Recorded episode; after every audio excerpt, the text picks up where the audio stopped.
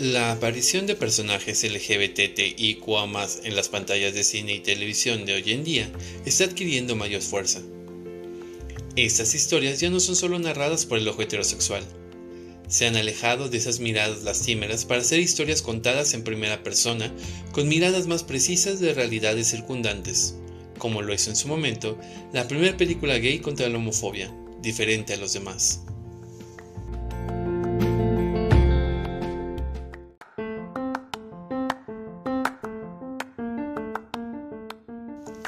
La memoria restituye lo que el viento del desierto se lleva.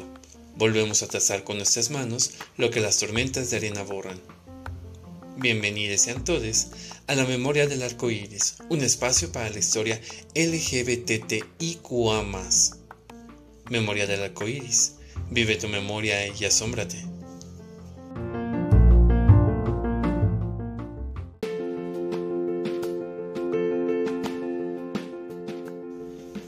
Diferente a los demás fue una película silente estrenada en el año 1919. Fue dirigida por Richard Oswald y en su reparto se incluyen a los actores Conrad Bate y Leon Connard, con la fotografía de Max Fassbender. El guion fue escrito por el mismo Richard Oswald y Magnus Hirschfeld. La historia sigue a un violinista llamado Paul Conner. Este es un profesor de música que acepta dar clases al joven Kurt Sievers.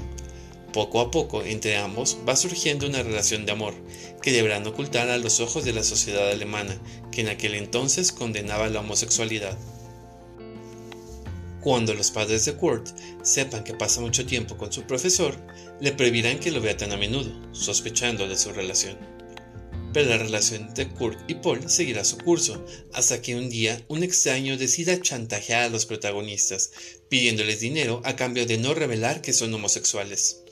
Esto será el comienzo de una vida tormentosa y trágica, en especial para Corner, quien verá cómo su reputación ante la sociedad puede caer al descubrirse su secreto. Diferente a los demás, llegó a proyectarse en pantalla grande en 1919 en toda Alemania. En ese entonces era una república pacífica y en plena revolución de libertades en el mundo del cine. Por tanto, tuvo gran éxito, llegando a mostrarse en 40 salas del país. El famoso sexólogo alemán y defensor de los derechos homosexuales, Magnus Hirschfeld, estaba detrás de esta revolucionaria película.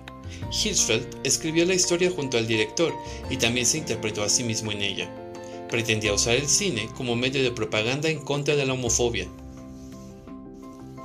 Este filme es todo un hito en la historia LGBTIQA.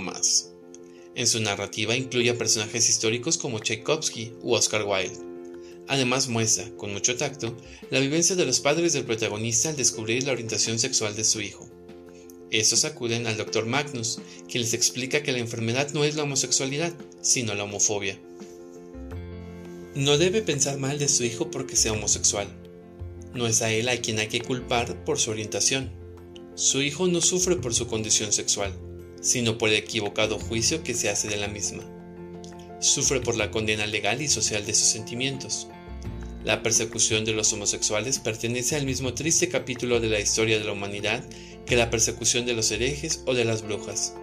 Es una violación de los derechos fundamentales del individuo.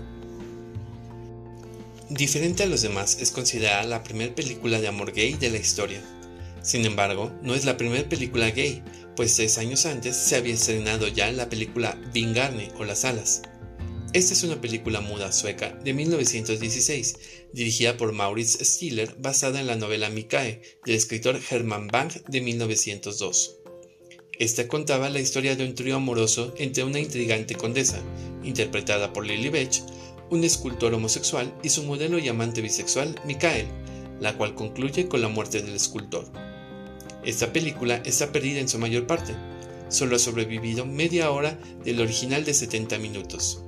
En 1987 se restauró la película usando imágenes sueltas que se habían conservado y títulos contando la historia para rellenar las partes perdidas.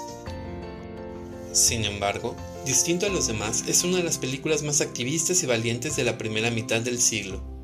Al año de su estreno, fue prohibida por considerarse que amenazaba al artículo 175 del Código Penal alemán que condenaba hasta 1994 la homosexualidad con penas de cárcel. Por supuesto, distinto a los demás, no sobrevivió al nazismo. Ninguna libertad humana lo sobrevivió. Con el ascenso nazi, se quemaron todas las copias y negativos, pero sobrevivió una versión, que ha servido para restaurarla al día de hoy. Con motivo de su centenario, se realizó una proyección en el Museo Schulz. En esta memoria se muestran las cartas de agradecimiento y admiración que Magnus Hirschfeld recibió de algunos de los espectadores de la película, incluso algunas de padres de chicos homosexuales que afirmaban que entendieron a sus hijos gracias a la película. Desgraciadamente, las escenas que aparece Oscar Wilde o Anita Barber, la actriz más famosa del momento, que hacía de hermana del protagonista, se perdieron para siempre entre las llamas de los nazis.